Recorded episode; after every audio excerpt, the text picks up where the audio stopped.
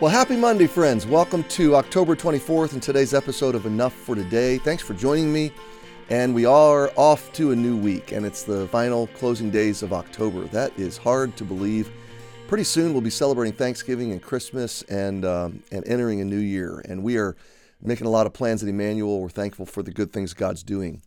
We, um, by the way, as I record this, uh, we are getting ready to minister in Mexico City for four days. So by the time you see this, uh, you will have already uh, enjoyed a wonderful, hopefully, prayerfully, God willing, a wonderful day at Emmanuel yesterday while we were ministering at Gracia Abundante with Josue and Becca Ortiz after ministering at a large marriage conference north of Mexico City. So um, you pray for our travels that we'll have safety and health, and uh, and we're praying for you. I'm pre-recording this and we're going to journey through Psalm, the end of Psalm 64 today, and then we're going to start Psalm 65. So thank you for taking the journey with me. David is in trouble. He is he's got a lot of people after him, bad people, and he's complaining to God. Now, I love it. This is his habit. We've seen it dozens of times now. When David gets in trouble, he goes to God and he airs his complaint to God. And the way he says uh, his complaint is, Lord, I need to talk to you. I need you to listen to me. Hear my voice. Hear my prayer. I'm going to voice my complaint. So I love David's practice in teaching us that we can complain to God, not about Him. We can complain to God, not just murmur about our circumstances. And suddenly we've taken our complaint vertical, which makes it spiritual. And uh, God receives it always. The other thing that David does is he just unpacks his problem with God. He, he just kind of gets in the slipstream of Jesus and says, You know, you lead out. Here's what my enemies are doing in case you didn't know.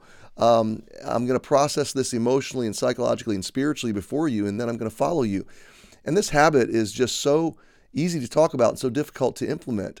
Um, but I pray that as we go through the Psalms, this has become your more so your habit, that you'll be able to say, um, I, uh, I, I, I, I more more than not, I get in the slipstream of Jesus.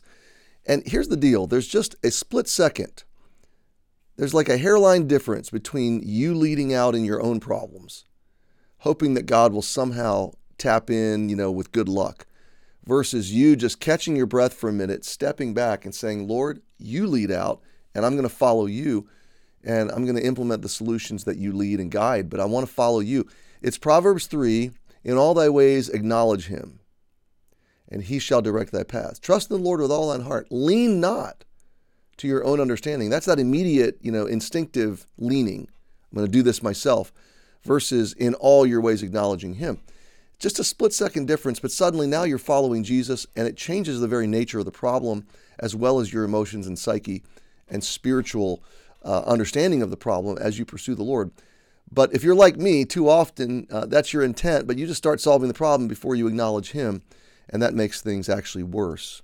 So David's really good at teaching us to take our problems to God and make them His problems and follow Him. By the way, it may not change the urgency or the immediacy or the speed with which you need to address the problem, um, but simply puts you in the slipstream. It puts you behind Jesus, following in His draft, rather than uh, t- bearing the brunt of the uh, of the emotion and the and the, the full force of the problem. Jesus bears the full force of the problem, and you follow him towards the solution. It's always a better solution, too. So David kind of works his way through this psalm, and um, by verse 7, he says this is what God's going to do. So he anticipates God's promises being fulfilled. Um, and now, verse 9 and 10, he begins to celebrate the eventual outcome. Now, how do we celebrate the eventual outcome if it hasn't happened yet? This is called faith. And we can base it on the credibility of God in keeping his word. And we can look at hundreds and even thousands of prophecies in Scripture that have already come to pass exactly how the Word of God predicted that they would. And, uh, and, and so we look forward, anticipating that God will continue to keep His Word.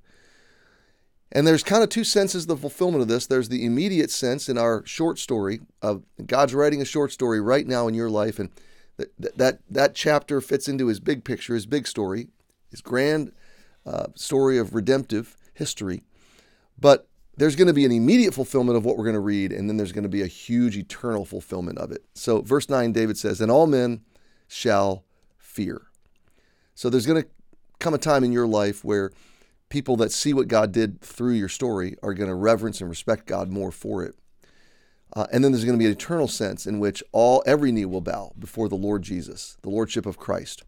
All men shall fear and shall declare the work of God.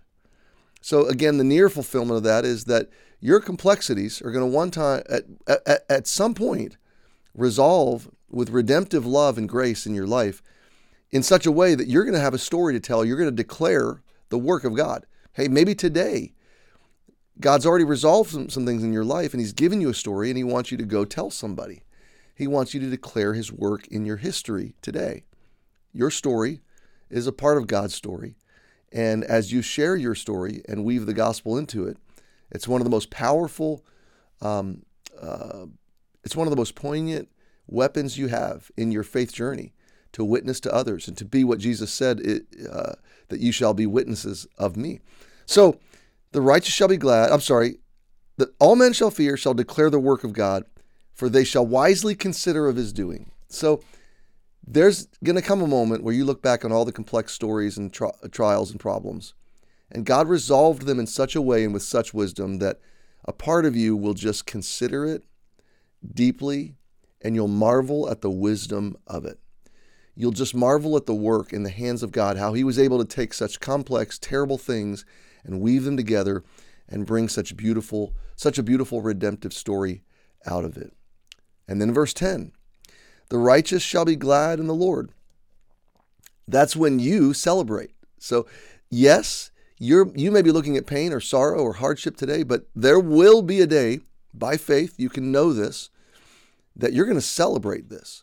You're going to thank God for what he did in you, what he's doing in you, and you'll you'll 100% you'll say it was worth it.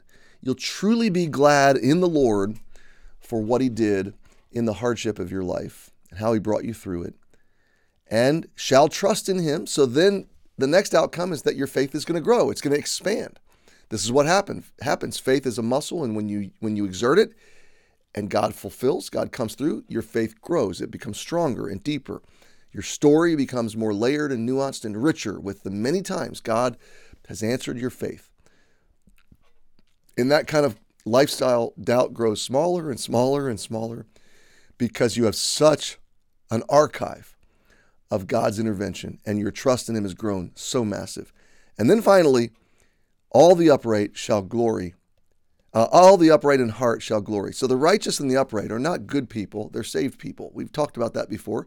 Righteousness in the Old Testament is not achieved righteousness, it's not people that behaved well and, and earned the title. No, it's imputed righteousness. It's the righteousness that was given by God's mercy and grace. Same with the word upright.